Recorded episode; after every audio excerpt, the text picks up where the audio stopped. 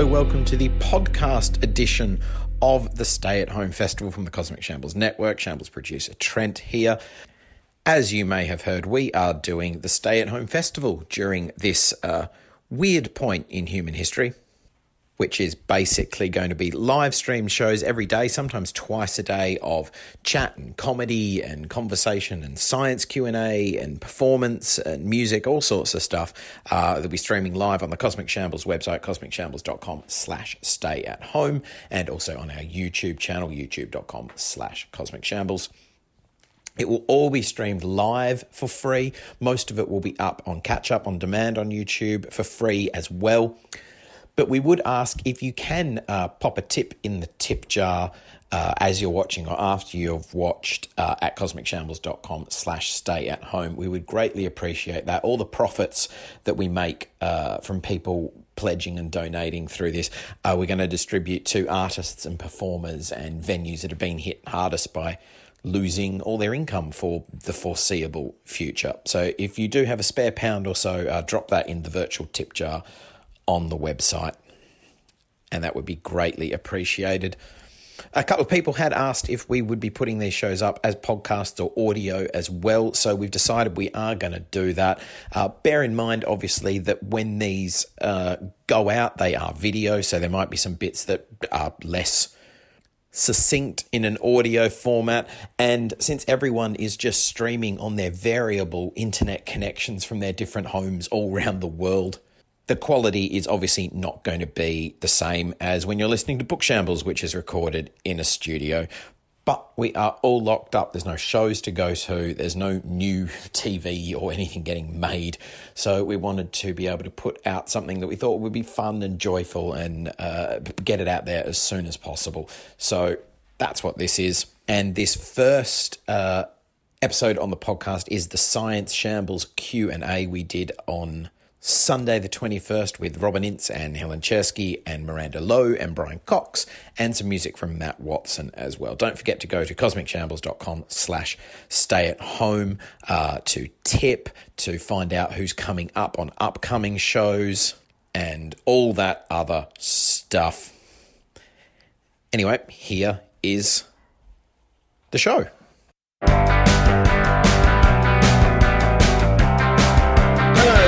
Welcome to our special stay at home festival science stage from Cosmic Shambles. Um, now, the great thing I should tell you right at the start, as uh, any of you uh, who may be paying attention on Twitter or Facebook, is that this is a tech run. And some of you who might either follow me or Brian Cox will know that in the last 20 minutes, Brian's been kind of mocking me because I don't know how to use technology. Anyway, suffice to say, He's the only one who can't get his technology to work. So, what we're going to do is we're going to try and get hold of Brian about halfway through this show. Uh, he is on the the other end of something, some tin can and string thing, and uh, and then we're going to try and get in contact. But uh, we are joined by uh, fantastic from University College London, Helen Czerski from the Natural History Museum, uh, Miranda Lowe, and they uh, we've got so many brilliant questions. Um, before we start the questions, what we thought we would do. By the way, the youngest person who sent a question, uh, two years and nine months. So we will definitely get to that question. I don't know the oldest person's question.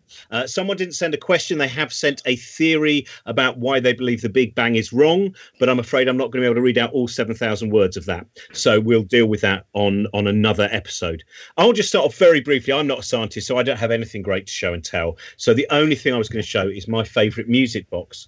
This is uh, this was my grandmother's music box. This is my show and tell. And why is it so brilliant? It's a very simple, quite kind of cheap music box, but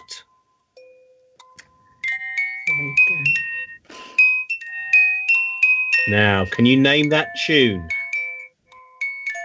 Is that not uh, the ice cream van? It can be used for an ice cream van as well. It can be used by child catchers, all manner of things from Chitty Chitty Bang Bang. And what did the Swiss invent? The cuckoo clock. It's the uh, Harry Lime theme from Third Man. That is all I was going to show and tell today. Um, let's start off with. Uh, it does look you. like it needed a rotating ballerina or it something did. on it. Yeah. You know, looking very bored. They always look so bored. I'm sure real ballerinas aren't. I took the rotating ballerina off because it's my rotating ballerina. I don't want anyone else to see. Uh, no, I will probably. I, will work on that. The next show and tell will be the sellotape rotating ballerina. Um, Helen, you've gone through your archives. I mean, you, you've done an enormous amount amount of, uh, of, of exploration and, and and events. What have you chosen today to show So- and tell? So I have um, bookshelves which are overloaded, and I choose to overload them even more by adding things like this to them. And and it's these two things, and I'm going to turn them around really slowly. Now, the important thing about these is that they started off as normal expanded polystyrene cups of the sort that have gone terribly out of fashion for very good reason. Um, but what oceanographers have a habit of doing is when you get an expanded polystyrene cup, you take it to sea, you draw all over the side of it, um, and then you put it in a net and you send it down to the bottom of the ocean on a measuring device that measures temperature and salinity and all kinds of things. And this is quite standard. So the ships, you know, they basically dangle something over the side on a gigantic bit of string, and the pressure in the depths of the ocean shrinks the expanded polystyrene, so it's not expanded anymore and you get these lovely little cups here. This is the let's have this. This is a smaller one. So this and you write on it. So I've written on it Southern Ocean 2012, 53 degrees south, 30 degrees west, and it's got a fish and an octopus. That's my. I'm not an artist. That's my best attempt of an octopus.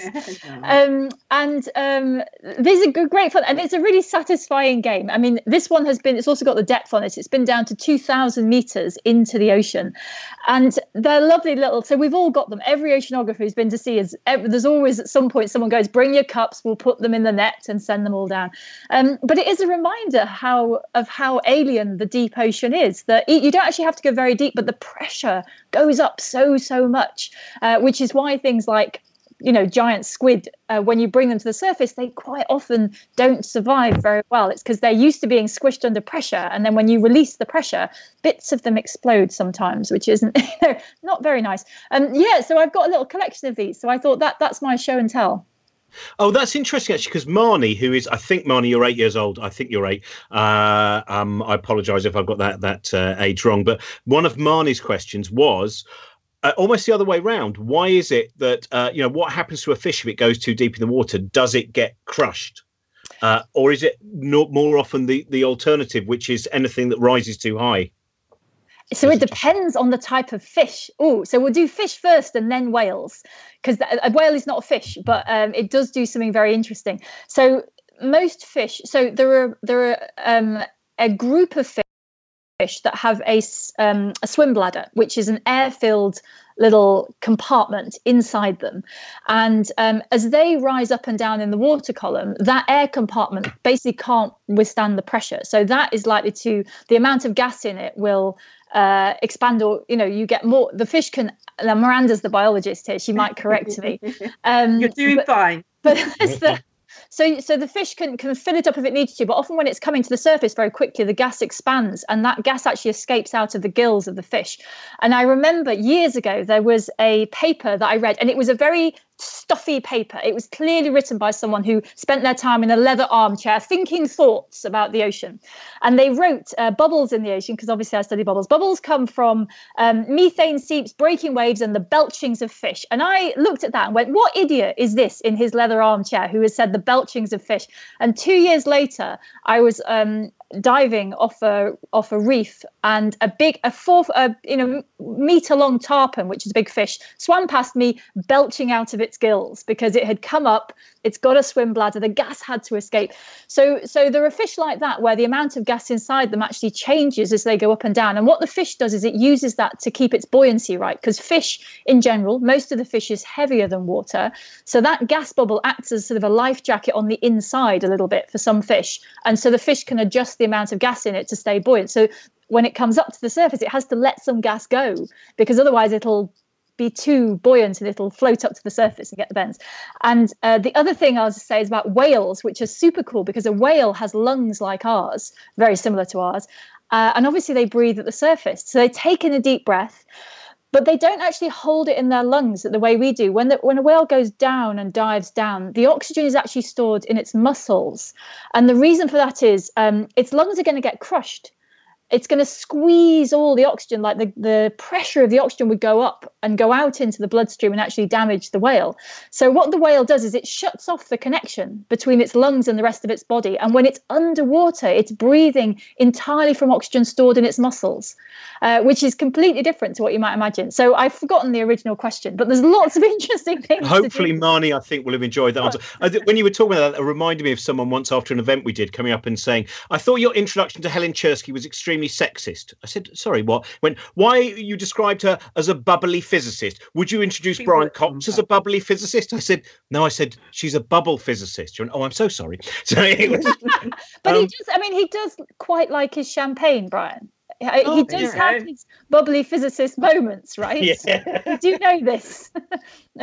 the um Miranda, you are. Hi. I mean, you, you, work at the Natural History Museum. I, I imagine you have access to those wonderful storerooms as well, which millions are, of specimens and creatures from under the sea, things that live on land. Yeah, it it satisfies my curiosity. I'm the curious curator did you have a i mean when you first had access to that and you are kind of you know i'm not going to say running wild because obviously you're very very careful with what you do and wear gloves if any but you know as wild as you can be as uh, as a curious cur- curator what was the thing you were most excited to uh, see um oh gosh I'm sport for choice. Ah, when I first got my job, they took me down to what was called at the time dry storeroom number one.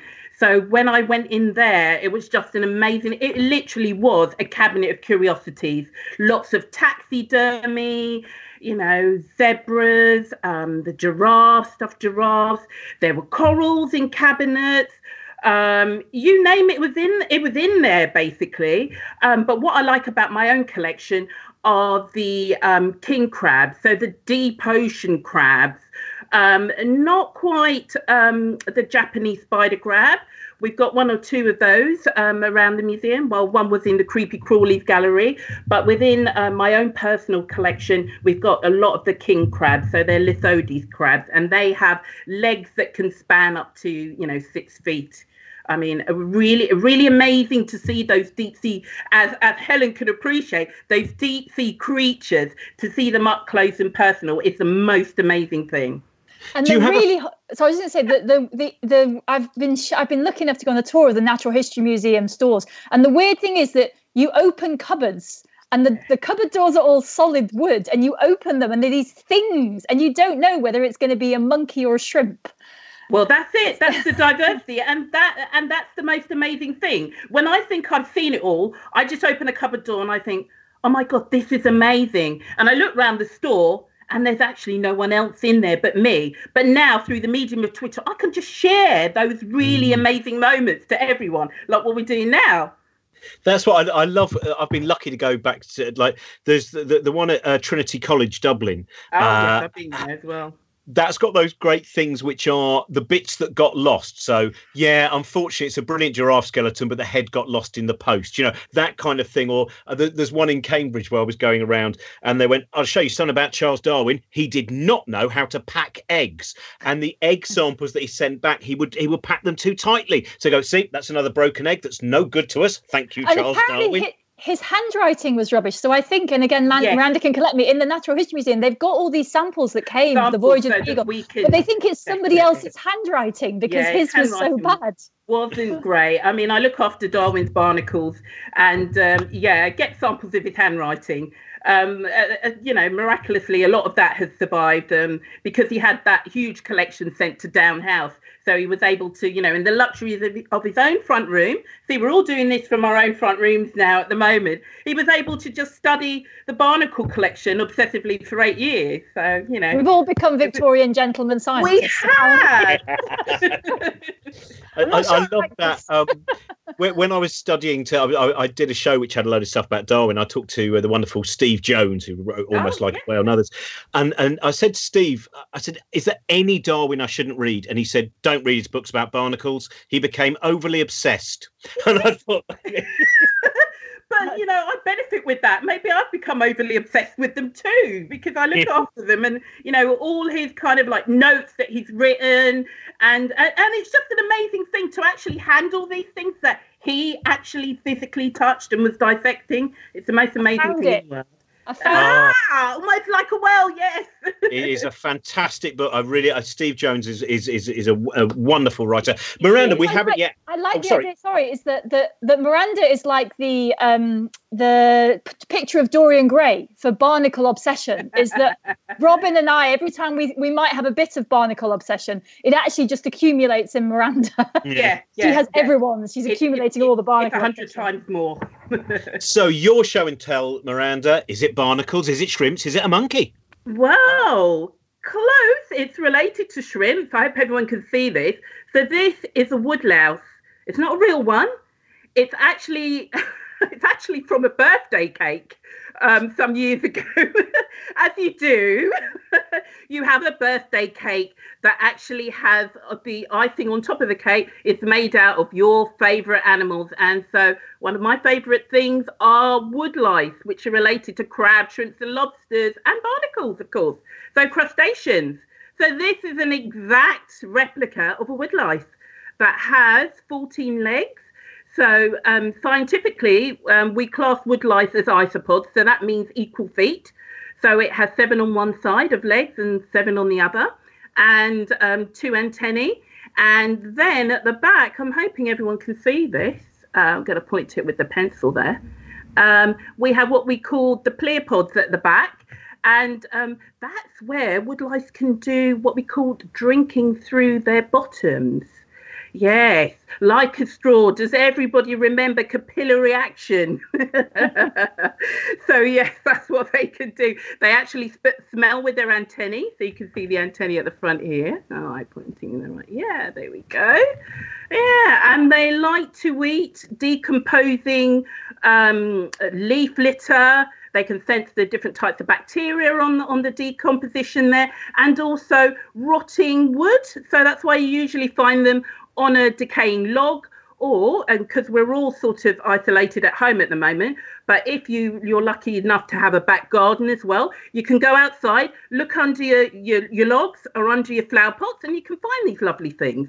So they like damp um, wet areas and um, they usually sort of scurry about in in in the night so they're nocturnal as well. But there you go. But this That's- is a bit of icing that i didn't eat That's beautiful though, because uh, that's another reminder, which is, you know, going back to Darwin, his book about um, earthworms, which I used, I used to read out from on on stage. It's such a beautiful book, you know, the formation of vegetable mold through the action of worms with observation on their habits, and and it's uh, if you know my favourite bit is where he I, I can't remember which of his sons he made uh, play the bassoon to an earthworm to see how they might react uh, to various different kind of you know auditory experience. Um, but that great thing that you there talking about you know the the the woodlouse is all of these things that we can very often think of as mundane the earthworm the woodlouse those things that might just be you know dotted around a small garden in a park whatever as you just said you know th- there from the, the drinking from the bottom to the number of legs to all of that it's still everything is fascinating it, it's really amazing. Never think woodlice are boring because there are about uh, 39 to 40 different species in the UK alone. And we have things that have different body forms. So they have things like clingers, rollers. Um, so most people might recognize woodlice that roll into a ball. So their their common name are pillbugs. So you'll see those. So what have we got? We've got the clingers, the runners, and the rollers. It sounds like an episode Like the of, Seven of Dwarfs. Clangers. and, and there was a so that the so the one you've got there is quite large, right? Quite a horrifying size if you don't Oh, I like. know. But It's in nine, history, it's nine there- centimeters, but it, they're usually not that big. But in history, there have been crustaceans that are that big, right? And, Well- and much bigger.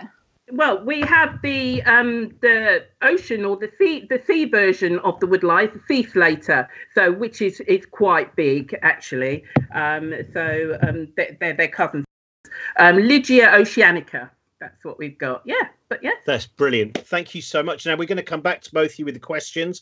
Uh, in a moment, we're going to go over to uh, Matt Watson, a wonderful singer songwriter I've done various gigs with uh, in the past, who is going to sing. Because originally, one of the reasons we're doing this was was we were all meant to be at the Cutty Sark today, uh, doing an event uh, about the oceans, and then this is what we're trying to do instead. And uh, I, I hope you watching it. I hope you enjoy it. I hope hopefully we're going to ask some of the questions you've sent in as well. Um, also, just quickly mention we have on our page a kind of tip section that if you want want to, uh, you know, leave any money. And what I'm saying, what we're trying to do is basically we're trying to raise money for people uh, in uh, particularly kind of performing arts who, having had all of their work removed for the next three months, uh, may well be struggling. So it's not not to you know some of us are lucky and we have other ways in the performing arts that we're able to to, to make money and we're doing it doing okay. But for some people playing the small clubs, uh, whether they're musicians, whether they're poets, whether they're comedians, whatever it might be, that's that's all, all they have, and it's going to hit them hard. And we're also going to try and give some money as well to some of the venues, some of the small arts venues that uh, again may well have to um, basically get get get rid of those people who work for them and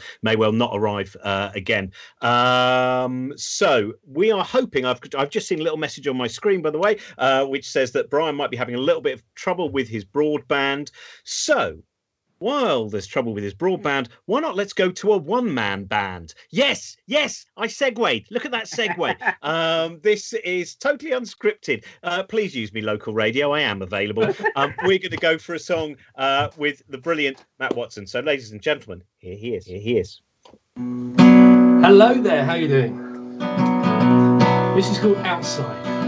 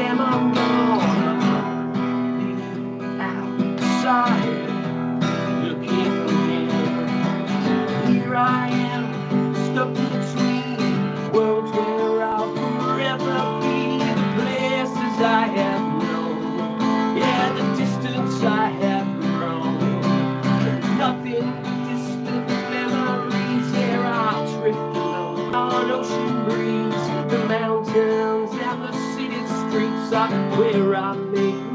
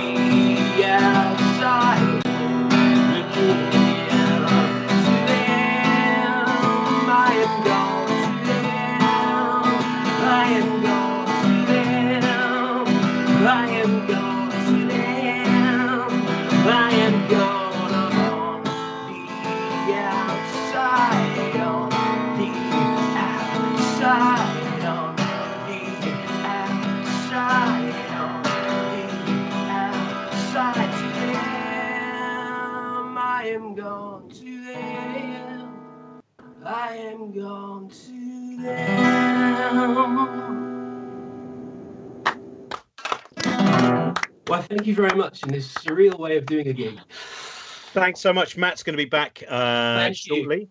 Um, we'll, we'll be talking to him again. I've just spoken to Brian. We are still trying to work out. I, I think it may well be a tech issue his side, uh, but we're still trying to get hold of him. I might just give him a call and we'll put him over loudspeaker for some of the questions about uh, black holes. Uh, but I'm certain that uh, Helen and Miranda will be able to deal with all of those uh, questions. Um, oh, oh, man, I, I had so much fun. I was. The other day, I was doing a, a, a podcast with um, Ed Miliband and Geoff Lloyd, and Ed asked me, he said, "What's your favourite thing that's the kind of favourite thing that's kind of been observed astronomically in the last few years?" And of course, it is, you know, getting that image of a black hole. And they said, "What is a black hole?" And I started to explain the idea of density and gravity. And you know, when you just, and of course, I'm not a scientist, so of course, it was, you know, reasonably cack-handed and all over the shop. But it, hopefully, the, you know, the, underneath it all, it was kind of, you know, it was comprehensible. But just seeing someone's face when you start talking about that, and they they just because the universe is so big and some of it is so mighty, and I'm terrified. You know, it was it was it was wonderful. Um, so I've got I'm going to rattle through these questions, and I'll save some some of the uh, physics questions for uh, Brian. This is actually for both of you. I'll start off with you, with you, Helen, and, and then I'll come to you. But this is from uh, Rory, who's four years old, and uh, he wants to know: Do you think we will ever live on the moon? I think that uh, we, in general, as a whole civilization, will not. Um, so I tend to be—I always sound slightly grumpy about this because everyone else is like, yes, we're going to go to the moon. And I quite like Earth. Like, Earth is our life support system in space. It's our, you know, it carries us around, it's got everything we need. And I, I would like us to spend a bit more time looking after this one. So living on the moon, you know, is technically possible. Uh, it's expensive. There might be some advantages, but fundamentally, what if you actually look at the Apollo missions? People went to the moon and they looked back at Earth. And I still think, for all the adventure of Apollo and all the amazing technological human achievement to go to the moon, the thing that happened was that people looked back at Earth. So I am not convinced that anyone is really going to want to want to live on the moon, um, unless they're doing really, really well at this whole social isolate. isolate. Maybe what this is is just a test for the next, the first moon astronaut. If you're really good at this, then you can go to the moon. But I honestly think you go to the moon and what you see is how beautiful our own planet is. So maybe you could, but I honestly don't think you'd want to. I think that's a good. Uh, when uh, we had uh, Rusty Schweickart on, uh, because Apollo astronaut, who uh, when he was on the Infinite Monkey Cage, um, when we asked him, you know, what was the most important thing from the Apollo missions, he said exactly that. He said the most important thing was not a human being standing on the moon. The most important thing was probably that image, I think, taken by Apollo eight, as far as I remember, Earthrise. That- Bill Anders. that- yeah, yeah. Christmas Eve, 1969. Was it? No, nine. Yeah, so sometime. No, 1968. no, 68, yeah. yeah um but yeah but it but it, it's, it's hard for us to appreciate now how what a big world i mean all of the generations of humans that had lived on this planet and the globes people had globes in their living rooms you know posh people and they were all deduction. They were all maths had you know said oh it must look like this because the measurements do this. And then you go out and you look back and it did look like this. And that that's a mind-blowing change in your literally your worldview. And i think it's hard to underestimate that now Miranda, we had a question which I think kind of follows up from that. Just talking about the idea of living on the moon. Uh, we had, uh, I've, I've, I've lost her name now, but she wanted to know, I know she was 10 years old. She wanted to know how uh, long and how deep could people live in, you know, how deep can you go into the ocean was her and live for any reasonable amount of time. So if you were actually able to have, so, so where could humans comfortably live inside, well, I say comfortably, but survive within a I, th- I think Helen's got more experience about that with the d- the deeper depth of taking submersibles down there. I mean, um, gosh, we've got so many animals that have adapted to actually live in the the deep dark ocean. I mean, our technical equipment, divers can only go down so far and and when we're doing deep ocean research we're not actually diving down there. It's it's now you know it's equipment and equipment is getting better now to to go down there doing a lot of filming. Um, even if you're sampling from the deep ocean and and bringing up certain animals to to the surface um, unfortunately they're they're not likely to survive. I mean helen what what, what do you think? What's the I I really well technology is moving on but i really couldn't see um you know in terms of No, Uh, people have people have tried. I mean, the submersibles still do go down. They make a lot of dives still. And actually, I, I interviewed um, someone, a, a scientist in Seattle recently, who's done a lot of dives, and she said time passes so quickly because even though it, it looks like the deep ocean, you know, there's not much there. There's so much to look at, and there's mountains and valleys and all this stuff. Yeah, the and she said time passes very quickly. there. So, you, so if you put people in that kind of bubble, like Alvin, that's the, the most famous is, submersible. yeah. Um, you you can put people down there and you can live down there, but again, the question is, do you want to stay down there? And people have done this experiment, so there have been attempts at living undersea for long periods of time. Even now, I think off Florida, there are underwater labs where um, you can go and live in that lab, and then you can come out and dive. And the the reason for doing that is that you as you go underwater you breathe you because your lungs if you don't want your lungs to collapse you need to give your lungs a chance to fight back against all the pressure i was talking about earlier. So you have to, I was talking about earlier. So you have to b- breathe gas at a higher pressure. And that means that you're breathing more gas because you have to put more in in order to create that pressure. And that means that you get extra nitrogen in your blood. And that doesn't do you any harm as long as you don't increase or decrease the level really quickly especially decreasing it. So if you go and live in one of these undersea habitats and you're already at 300 meters or whatever it is uh, probably not that deep you can um, go out and dive and come back in and go out again without having to do all the stages of letting your body get used to changing nitrogen levels. Um, so people have tried doing things like that and it is a it is a way of working and it's used for example for underwater archaeology even because if you're right next to a site you don't want it to take an hour and a half for your divers to get down to the archaeological site and an hour and a half to get back up. So you you let them live down there in a little bubble. So you can live underwater but it does take a lot of effort um, and it's generally better as miranda says if you're doing large surveys better to send the robots for the really deep depths. Yeah, because there, there is this, for divers, there's a lot of physical, you know, stress on on the body, and so you do have to each time you're going um, diving, you have to be physically fit, and so over time, in terms of going out of that little bubble, it's going to take its toll on us as humans. So um, yeah, I, I don't think will happen. A lot of the the deep sea animals that live deep in the ocean um, also cope by um, you know having this um, what we call gigantism. So uh, Helen, actually, um, I was talking to you earlier on when you were um, alluding to a, a deeper woodlouse in the ocean, and I mentioned the Lygia, um, but the, the deepest one is um, Bathynomus giganticus, so a massive deep sea woodlouse that can be, um, you know, as uh, well, the ones that I've got in the collection, they're about, um, you know, 30 centimeters long, if not more, and, and they are huge. Um, and, you know, and so that is an animal that it has that kind of like um, body structure coping mechanism that it's so big. Um, a lot of the deep ocean, like Japanese spider crabs, have really long limbs. The deeper you go in the ocean, that you need more capacity for for uh, oxygen, and they have so they're, they're known also as extremophiles that are able to live, you know, um, and so deep and cope with those kind of pressures. But also it's darker as you go deeper into the ocean as well, so the light intensity is less, and so a lot of these um, animals also adapt in the way that they will have either larger eyes, such as Bathynomus, or longer um, sensory organs, antennae, or the legs, um, to help them feel and sense things um, in in the dark, essentially. Because of course that's the other reason- you might not want to live in the ocean is that water doesn't travel very light doesn't travel very far. So what you need is to be able to see in sound because that's the way information really travels across the ocean in sound. If you want to find out something use mm. sonar uh, and so I think humans might be a lot more interested in the ocean if they could see and sound the way that a dolphin does. And we have we have got the technology to do that. You can. There are divers that have special. They have a sonar on their chest that's looking out, and goggles that show them the sonar image. It does exist, but I think a bit more of that might make it a bit more useful for humans to, a bit more interesting for humans to live underwater. Right. Well, we move to the next question because you, you just mentioned dolphins and Blythe, who uh, is from just outside Sydney in Australia. Uh, she's been reading about the work of John C. Lilly. John C. Lilly. So this is for you, Miranda. Some people will know uh, John C. Lilly became, uh, as, as well as becoming uh, reasonably obsessed with the possibility that hallucinogens were going to be something that was going to be tremendously important in our uh, evolution as, as uh, human beings. Uh, he became fascinated in the idea that we might be able to communicate with dolphins. And Blythe wondered, you know, what do you feel about the abilities, uh, the possible abilities for us to be able to communicate with other intelligent species on this planet?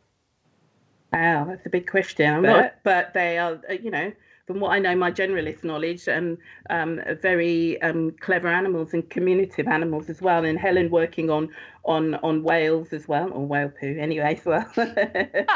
um, there's a reason for that. I don't work on whale poo, but I have been known I- to talk about yeah, it. Yeah, to talk about it. I know, I know. I'm just linking it into the the the larger animals there of- of that kind of um, uh, communication under the ocean, and that that is a link because we were talking about you know humans living in the deep dark oceans, there how we would communicate. Um, sorry, Robin, I've absolutely forgotten what the trade of your question was. Do I think that we can communicate uh, in that way? What was it? Well, just uh, what, what, what, do you have any hopes, or is it a hiding? Because Carl Sagan, of course, talked about the fact that sometimes we we say, "Oh, we're going to try and communicate." Should we manage to find extraterrestrial uh, existence, and yet we're unable to actually communicate with the intelligent life that is on our planet. So, w- if something which has developed in an entirely different kind of environment, could we well it, it is a really big question. I think there is well there's potential there and there's a lot of speculation around it. I mean it's a bit like we were talking about well could we all go to the moon and and and and, and live there on on other planets as well? I i think um that is possible but from my personal perspective i i think we've got a long time coming for that kind of thing yeah the- Um, use, an interesting analogy might be dogs, right? Because people, the level you can communicate with a dolphin. You know, dolphins recognize they have a call that they other have their dolphins own recognize. specific calls yes and, Um, and, and and the same with dogs it, it's also making me think of um i can't remember what it's actually called but um do you know that device that only the um, young people can hear Oh, the if dog they are hanging whistle, the really yeah that, that yeah. dog whistle effect and and that's linked to age as Maybe well the dogs are talking to the dolphins. That's what's Well, going on. yeah that that, They that just could be haven't told possible. us. Now there there is one of the chapters that Douglas Adams never got round to. So uh, this is uh, we're going to try and many questions. Okay. Um, now this one, I th- Helen, you might know, but I, I think you probably will be okay on this. But uh, it's not your necessarily your it's physics, but not necessarily the what where you concentrate. Polly, age seven. First of all, she says hello, hello, Polly. I hope you're Hi, um, still watching. Um, she would like to know how far away is the nearest black hole. And what might be on the other side of one, which is always an intriguing. Ooh. What people You are right. That I, this is not quite. I do the physics of uh, the. be wrong. That is a question for Chris, Chris Lintott. I, I don't know the statistics. Sorry. Um, No, so I think I think it's a lot of them. I mean, that my my impression is certainly that it's a lot of them because that's where you notice the difference between. That was one of the the sources of the question about dark matter, right? Because the speed at which galaxies are rotating around can't be accounted for by the black hole in the middle, which uh, that's maybe not related. But the, the point is, you could measure the mass at the middle, and it didn't account for all the gravity that seemed to be, um, you know, in there. So so I don't know is the answer to that question. I um, what's on the other side of one? So black holes. So this is where you get into you know um, general relativity, which all gets a bit sort of messes with your head quite a lot. Um, but but black holes, mass and time sort of. Uh, and space interact with each other. That's what a black hole does. So, so it's actually that the black hole sits within space, but it's also changing the space around it. So on the other side of a black hole, it is just more space. There's nothing different if you go around the back of it, but you can't go through the black hole because the reason they're called black is that they have an event horizon, which means that if you get too close to a black hole, you basically can't come out. So if you do want to go around the black, around the back of a black hole, you have to go the long way round in order, you're not, you can't go through. There's no sort of bypass through the center of a black hole, but it's space in the same way that uh, we see here. So one of the things we do see about space is that as it's expanding, um, it's it's expanding equally in all directions. Um, so so it's not like there's an other you, you don't get closer to the edge if you go to the other side of a black hole. I don't know if that helps or not. So I suppose is it also because the black hole sometimes I think it was was it John Wheeler who originally coined it? I, I can't be so sure but is the fact that the hole is really the top bit that you fall into. It's not the bit at the the bottom. The bottom is something of incredible density from which nothing can escape. It's not as if you then go whoa there's a hole and I've suddenly I've just met the time bandits. This is Yeah. fantastic. You know it's not is, is that because I mean I think that's why a lot of people would imagine but I might be wrong about that as well after all. I'm an no, arts it's, graduate. It's it's not like a well, uh, but the thing is that as you as you got, I mean, assuming you could survive crossing the event horizon, your personal, I mean, your if you had a physical body at this point, it would be very spaghettified. Mm. But assuming that wasn't the case, uh, all you would notice is is to an outsider, it would look like time was slowing down for you. So your perception of time changes as you get into a black hole. So so if you were inside one, what you might not necessarily know that, but you you wouldn't be able to come out again. But Well, then the time thing- would be passing so slowly that you wouldn't you might not appreciate yeah. that. Well, the good thing is this time next week we've got uh, Brian Greene on as well as Brian Cox, so uh, that we, we, we'll go through um, you know more about black holes uh, there. Uh, I've got one more question, then we'll go back to Matt, and then we're going to try one more time to get hold of uh, Brian. This is it's another one from Marnie actually, and hello again, Marnie. And uh, this is about narwhals and their big tusks, and she wants to know. She's Ah. seven years old. Are they likely to sometimes accidentally spear other fish as they go through the sea? I think that's a curious question that I might I- I've never thought of also myself, but yeah.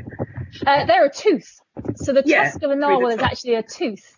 And there, you do get occasional narwhals where they've got both. So it's the left, I think it's the left one. So they've got this tooth Yeah. that sticks out, but they could have, they could have both. And so I have seen narwhal skeletons where this narwhal went through life with two of them, which is even more inconvenient. And especially for not spearing your friends uh, or your enemies. Maybe it's got its uses, but they are quite good. I think they have sensing. Um, th- th- they have sensing capabilities. The tusks. So it's not really clear why they have them. I think it's thought that they're a, you know, fighting sort of display. It's a, it's a sexual dominance thing, basically. You know, make all the jokes you want. Um, but but it tends to be the males that have them more than the females. I think. Um, And it, isn't it, Helen? It says a left-handed, predominantly a left-handed uh, swirl on it or Yeah, spiral on, on the yeah on the they twist. twist yeah. as they go, Yeah. and it, it is a left-handed one. It's a bit like maybe it's a bit like that question about you know um, DNA molecules. Uh, you know, there's this thing called chirality in chemistry, and Mm. the, the molecules of life all twist the same way. And it's not quite as strict with the narwhals, but they do all twist to the left. What's that? Robin, there's a poem about toothbrushes, or what is it? that- Is it no violets or something? There's like the the the honeysuckle to the left and the something to the right. There's an Oh. old Oh. song. I should know about take that. I'm not meant to know about black holes, but I'm meant to know about uh, poems about violets and toothbrushes. comic That's one of my history. areas. That is, um, I'll, I'm gonna, I'll look it up while Matt's playing his song. Right. Well, we will go over to uh, to, to Matt again. We have loads. Of, we, we we almost got Brian on the line, so we, we, we're getting closer. I should also mention that uh, hopefully all of those. Uh, this is still a tech run. We're kind of you know a tech thing that we're going through at the moment to try and work out all these things. And uh, I think this one is happening on Brian's side rather than on our side. And um, Brian should be with us on Tuesday as well. Uh, so uh, any questions? There's lots of questions that I, I won't ask, which I'll save for him on Tuesday at 10 a.m. Uh, on Monday, we've got Mark Gatiss joining us, and uh, also as well as Mark Gatiss, we have George Egg doing some very strange cooking, possibly with trouser presses, amongst other things, and Grace Petrie, uh, who will be singing as well. Just a reminder, uh, the tip jar that we basically the virtual tip jar at the bottom is uh, to try and make money for people who uh, um, performers, etc., who are going to be really up against it because they have no work over the next three months, and also hopefully try and support some of the art centres and venues that may well otherwise go under, and the people who work for them to make sure they've got money as well. Um, so thank you very much if you have a chance to do that. Uh, we are now going to go back to Matt, and then we might have Brian with us afterwards. Otherwise, in fact, we might also later on try and record something that we'll put up uh, with Brian, so we might be able to do something that isn't uh, live. But let's go back now to Matt Watson. Hello. Okay. This is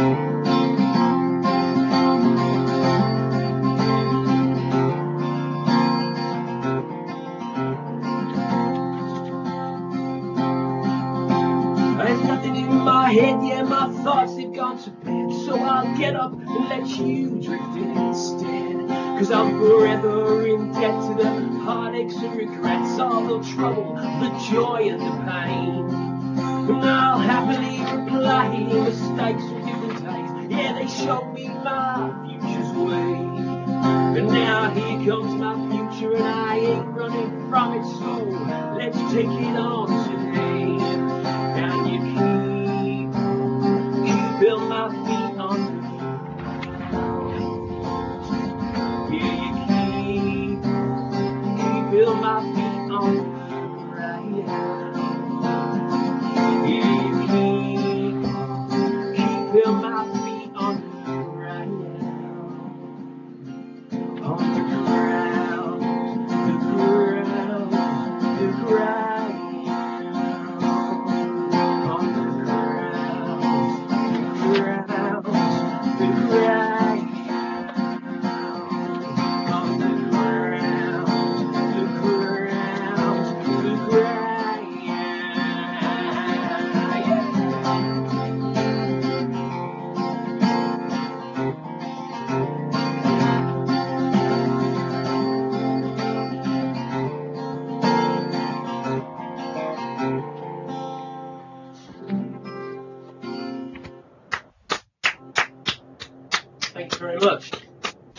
Go and check. Uh, Matthew, if you're still there, hopefully, can I just check uh, website um, where people can find out about your because obviously your, your all your gigs are cancelled at the moment as well, and, Yeah. and a lot of your work is touring with people as well as playing your own stuff.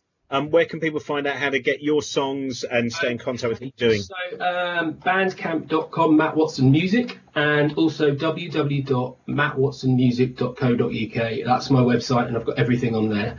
Links to all my social media and everything else. So, Thank you very appreciate much, it. Thanks for having me. and uh, we'll Having see. me. And uh, we'll see Matt uh, back again, and uh, not today, possibly, in fact, because uh, he's only prepared two songs, so they'll be a little bit out of uh, nowhere there. But we will hopefully see him again, and uh, well, we definitely will. And Matt also, I should mention, mention Bandcamp. I think they're still doing it, but if you buy music off Bandcamp, as far as I know, Bandcamp are currently not taking any percentage. It's going entirely to the artists, and Bandcamp has a lot of artists who, again, only they're touring small gigs, they're doing small places, and their sales of their music are kind of the thing that keeps them afloat. So if you get a chance, have a look there, find out about the music that's going on. Right, we're going to rattle through. We have we have some glimmer possibility that we're going to get through to uh, Brian. About five minutes ago, we had some some hope. Um, so right, let's first of all. So we've got these are from uh, Oliver's daughter Alex and uh, her questions. We have quite a few. First of all, this is an interesting one. Why are slugs slimy? Who wants to take that one? Oh gosh, I know a man who can. Slugs are slimy. Um, well, you know that that is part of well, they're they're invertebrates, animals without backbones. They're they're generally um, well, they they don't have a shell like like the snails do. So therefore, there's not that much protection in terms of stopping them from um, dehydrating. So that um, mucus is is a layer that allows the body to keep moist, but also it helps them to um, transfer across um, rough surfaces um, on land. And um, also, it's quite, um, oh, there's um, been some research recently of how strong um, kind of slime that they produce is in terms of us. Um, another animal, I'm referring back to my barnacles as well, because the reason why they, um, the encrusting barnacles stick um, so well onto rocks, uh, stones on the shore and things like that is because they also produce um, or secrete a cement-like um, sticky substance that allows them to, uh, you know, adhere to the rocks for, um, you know, literally forever.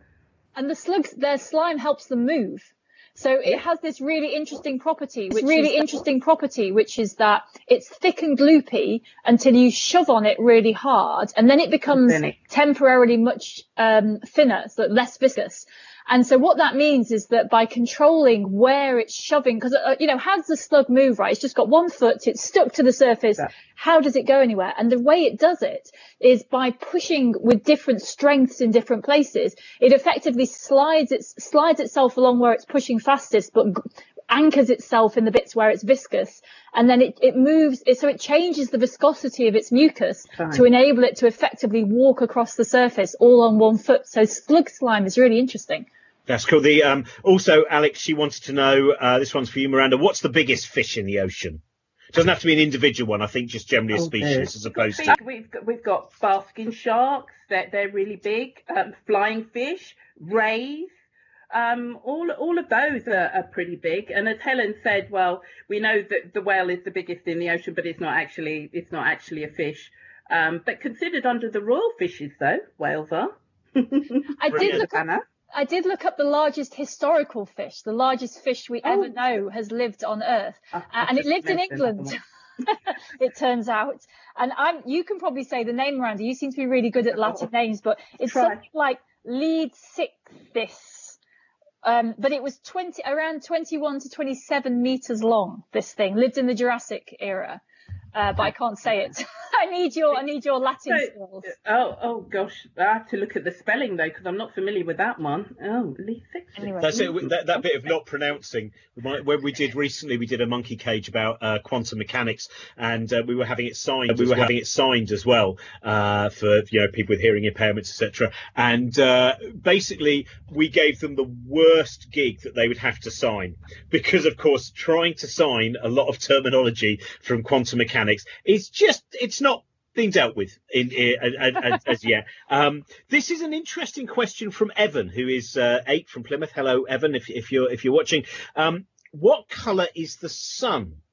Now, I think this is interesting because, of course, the idea is, you know, with colour, as we know, is kind of a it's a secondary property. It's something which is down to our perception and other creatures' perception of what they might consider the colour to be. But I wondered if either of you have any take in terms of what you would think of it actually, if you, if you were able to ob- ob- observe it, you know, full on. And don't don't go and stare at it now. But it's uh, what do you think you you, you would see? So it actually depends on where you're looking from. So there's a difference. so color, as you say, is perception. We can measure the wavelength of light, and that is a physical thing that you can measure. And then there's the thing that our brains interpret. But if you look at this, if you look at our sun outside our atmosphere, it looks like any other star to us. It would look white, uh, obviously without looking straight at it. The reason the sun looks yellow to us is that we tend to see it low on the horizon when it's, you know, that's when it's dim enough for us to look at. And, and, um, we're seeing it, the the some of the light that comes from it is scattered away as it comes through the atmosphere, and what's left tend to be the redder colours, which is why the sun gets redder and redder as it gets towards the horizon. So although we think of the sun as yellow, first of all, if you went outside our atmosphere, it definitely isn't yellow. It, it's white like any other star, and that's because of its temperature. It's effectively white hot. Um, but then when we can look at it, it looks yellower and yellower as it gets dim enough for us to look at until it gets close to the horizon uh, where it's red because all the blue light is scattered sideways by the atmosphere, more likely to go straight through. So, so the sun itself doesn't have a colour, but it, our atmosphere gives it a colour. Uh, question for you, Miranda. For, in fact, for both of you, this is from uh, Keith, who's from Liverpool but is currently in Cairns in Australia because uh, that's where he has to stay for the time being. Um, hello, Keith. This is. Uh, he would like to know: Would any of you now, or as your younger selves, I presume that's for me, consider? I presume that's for me. Consider going into stasis-style sleep for a deep space voyage after the discovery of a new exoplanet that was habitable. So it's an interesting. maybe as my younger self. Um, because what I know at the moment, I, you know what? As my younger self, I probably would be more willing to take risks because that seems as a risk in my older self to me. So yes, I might have done it in my younger self. Yeah. Now, you, uh, Helen, you do go off on on these adventures sometimes with a certain amount of kind of you know icy desolation that some some would imagine. And uh, how how would you feel about uh, the deep space, deep sleep? Well, I've never yet gone into space Um, yet. Uh, I think that I would. I like this planet so much that at this point I, I might stay because of course the implication is that you can't come back. That's that Yeah. the, the way the physics of this works is that if you go into stasis for a time period and then you have to deal with the travel to another planet, you can never come back. So, so there's a really, it's not a question of whether you go on an adventure. It's if it's a question of whether you would sacrifice the rest of your life in order to do it. And I think if I was towards the end of my life, I might, but at this point, I wouldn't. But I should say, so there's this question about going to Mars, and the problem with going to Mars is that there's huge amounts of co- one of the problems, huge amounts of cosmic radiation will basically give you terminal cancer after you've been there for a very short period of time. And the astronomer royal Martin Rees, who is a brilliant and very lovely scientist, who is just a, an amazing person, we did this whole thing for a program I did once about. Um, he he was talking about how much he wanted to make a one way trip to Mars, and I had just done a piece on all this radiation that will give you terminal cancer. And he came up to me, the astronomer all came up to me afterwards and tapped me on the shoulder and said, "Is it really true? Are you going to have terminal cancer by the time you get there?" And to my shame, I said yes. And I wish I hadn't because it felt like such an awful thing to do because he really wanted to go.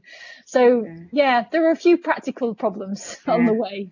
So you do that, Helen, at the end of your life, whereas I would do this uh, uh, at the Beginning, beginning. maybe. Yeah. I don't know. yeah. Well, yeah. Who knows? We haven't been faced with the question Yeah. yet. Let's look after this planet. That's what. That's think, that If you want alien world, if you want alien worlds, go to the bottom of the ocean. I keep saying this. If you want exoplanets and alien life, go and meet an octopus.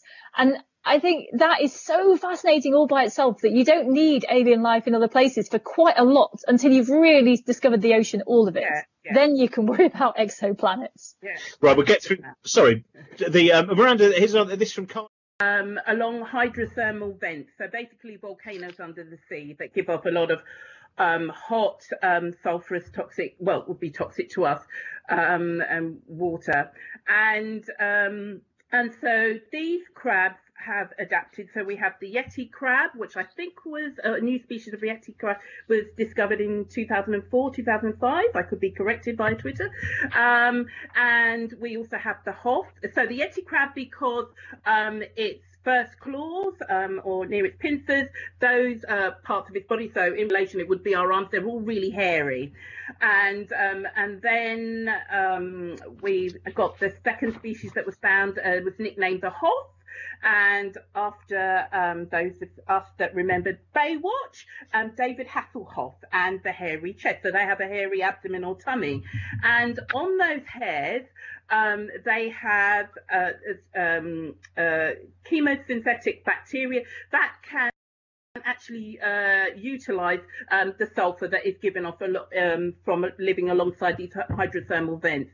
So I think these, um, and there's a third species that has just been discovered as well as those crabs, and those are really amazing. Those kind of adaptations to live alongside something so hot and and and toxic in the deep ocean. And and the hydrothermal vents themselves were only discovered in the 1970s i say only uh, i know time's moving on but you know it's relatively recent times That's. I've got one more question, uh, which is uh, for both of you. This is from. I hope this. Uh, I think it's Avaria or Have we got Brian now? Is that really We a may well have Brian. We may well have Brian as well. Uh, I think it is, but only on the phone. So it's, Ah. uh, Oh, okay. yeah, well, okay. any- A quick, any- a quick couple of quick couple questions of with Brian as well. Brian In as well. fact, Brian, this is Brian, your this is first your question. first question. Avaria, who's Avaria, two who's years two and years nine and months nine old, months would like old, to would know like to know, why do we need to eat need to all eat our all our dinner? That's a medical, question. I'll pass that back to my my colleagues. Well, then the other one from Well, then the Avaria, who's other two years nine months old, is two is, years, and this is a great, old, it's is, and such this is a a great- it's beaut- such a- beautiful thing again to see that wonderful imagination at an early age. Why don't all the stars fall down? um, it's, I mean, it's a great question. Um, I, I could give a long, long answer. How old is the How old was the person who asked the question? She's uh, two years nine months, so I, I think you might, you know, there is going to be a problem in terms of some of the equations you're going to use, and I mean there is for me, and I'm 51 years old, but. Uh, but just generally, I think that's an interesting thing. What everything does see, even though it's moving at the same time as it moves, it seems to us to stay in place, and that for some people can seem like a counter-instinctual idea. Yeah, I mean, there's a very famous quote actually, and I can't remember who it's from, but it, it's along the lines of it. It's about Newton, and it says that it took a genius to realise that the moon is falling when any idiot can see it standing still. so the, the point is, yes, um, the, the, moon, for example, which is the closest object you can see in the sky to us, is indeed falling towards the Earth, but it's falling and missing because it's also moving in a in a, in a different direction, what you might call a transverse direction. In other words, it's in orbit, and it's the same for the stars in the galaxy. So, um, in a in a very real sense, uh, the, the stars are falling inwards uh, towards the center of the galaxy in the same way that the moon's falling towards the Earth, but they're also moving in the, in a different direction, and so they're all falling and missing. I mean, that's in a sense what an orbit is, and you could extend that to the galaxies. So um, nearby galaxies uh, are gravitationally attracted to each other. So, for example, the Andromeda galaxy is falling towards the Milky Way now, and the Milky Way is falling towards the Andromeda galaxy, and they're going to interact and collide in, um, I think, billion years' time. Um, the, the, very distant galaxies, this is why it's a great question, the very distant galaxies are actually not too distant, but more distant than Andromeda and more distant than the ones in what's called our local group that are gravitationally bound together, then they are receding from us. And that's because of the expansion of the universe itself, which overcomes that gravitational pull between the galaxies if they're far enough away. So it's a brilliant question. Um, and it shows great insight because you're thinking about what gravity is. Um, Dylan, Dylan has a question just you mentioned galaxies. Uh, Dylan wanted to know how many galaxies are there that we are aware of. Uh, uh, the number is something like two give or take. And that's obviously an estimate because we haven't counted them all. But we've done very, very careful surveys of the nearby universe, something called the Sloan Digital Sky Survey. And so uh, we know how big the part of the universe we can see is. And it's about just over 90 billion light years across. So that's the furthest we can look in every direction, just over 40, something like 40 to 41 and a half billion light years in every direction that we can see. And so we know the volume of the observable universe, and we know the the, uh, the, the distribution, the kind of density of galaxies in the local universe. So you can you can estimate, um, and it's it's something like it was less actually. Uh, we know how much matter there is in there, and then we I think that it it used to be a few hundreds of billions, and it changed because we realized that there are quite a lot of smaller so-called dwarf galaxies. So you count all those, you get a number well over a trillion. Brilliant. And there's one more, uh, and, and, then then uh, I'll open up again. But this is from Harris, who's six years old. Sorry, I'm doing all the questions that I would have done. Uh, we would have mixed it up a little bit more, so I apologise apologise for the fact yep. that we couldn't see. Um, but uh, um, six-year-old Harris wants to know what are the rings of Saturn made of? And I always love these questions. Of course, one of the beautiful things is, uh, is it still correct in also saying we don't, as yet, understand why the rings of Saturn are, what, what, why they behave as they do? Is that still right, Brian, or have, have we moved yeah. on with that? Yeah. So, uh, water, ice. Um, but one of the great mysteries is that they're very clean and shiny, which you can see if you look at it through a small telescope. You can see them. You know, they're they're, they're so so bright, even though Saturn's so far away. And the universe, uh, well, the solar system is full of dust. So the, the, the solar system is a place where if you leave things lying around in the solar system, they get dirty because there's a lot of dust in there. So it's it it has been and still continues to be a a unresolved question why are the rings so bright? Um, the, I think the preferred answer at the moment is that they are young, and so they haven't been around that long. So we think that likely in the time of the dinosaurs, certainly the early dinosaurs, if they'd have had telescopes, and they may well not have seen the planet with rings. So uh, the the most as far as I'm aware, the most likely explanation now is that a moon was deflected inwards towards the planet, an icy moon, and broke up uh, because of the gravitational forces, the so-called tidal forces, when you get a moon very close to a planet. And so broke up, and then the fragments of that moon became distributed around the planet relatively recent. Uh, and I'm talking about perhaps tens of millions of years. So not tremendously long time periods. And that's an explanation for why they're very shiny. Another another explanation, which which used to be favoured, I don't think is now, is just that you get a lot of collisions in the rings between the crystals, and so the crystal they're self cleaning in a sense because the icy fragments bump into each other and shear off, uh, you know, uh, revealing their reflective faces. But I think the, the, the best explanation probably is that they're young, and it's quite a nice explanation because it means that you know we are in a very fortunate era uh, probably only tens of millions of years long when we can see those beautiful rings. I love the idea of I love the idea of telescopes. dinosaur I hope you've telescopes. got. I hope you've got one in dry store number one at the Natural History Museum around. I hope because it's very specific design for the T Rex, isn't it, to make it, It is, uh, it is workable. indeed. Yeah, yeah, yeah, yeah. You'd, you'd have to come and investigate my cabinet for curiosities and find that. Telescope. But you do get lenses in trilobite eyes, right? There are You do. fossils where you do actually have lenses in their eyes that you could presumably turn into a telescope if you really wanted. I mean, the trilobites might not have done it, but the crystals are there. Well, while we're on on kind of uh, uh, life generally, there, there are many complex organisms. This from Steve Zara. Many complex organisms that live close to volcanic vents: worms, crabs, mollusks, etc. What is the hottest temperature that these complex organisms can live in? Now, has anyone uh, like to to take that? Oh, Brian, it's the kind of place you go to all the time, isn't it? All those, you know, I, vents. I did. love hanging around the vent.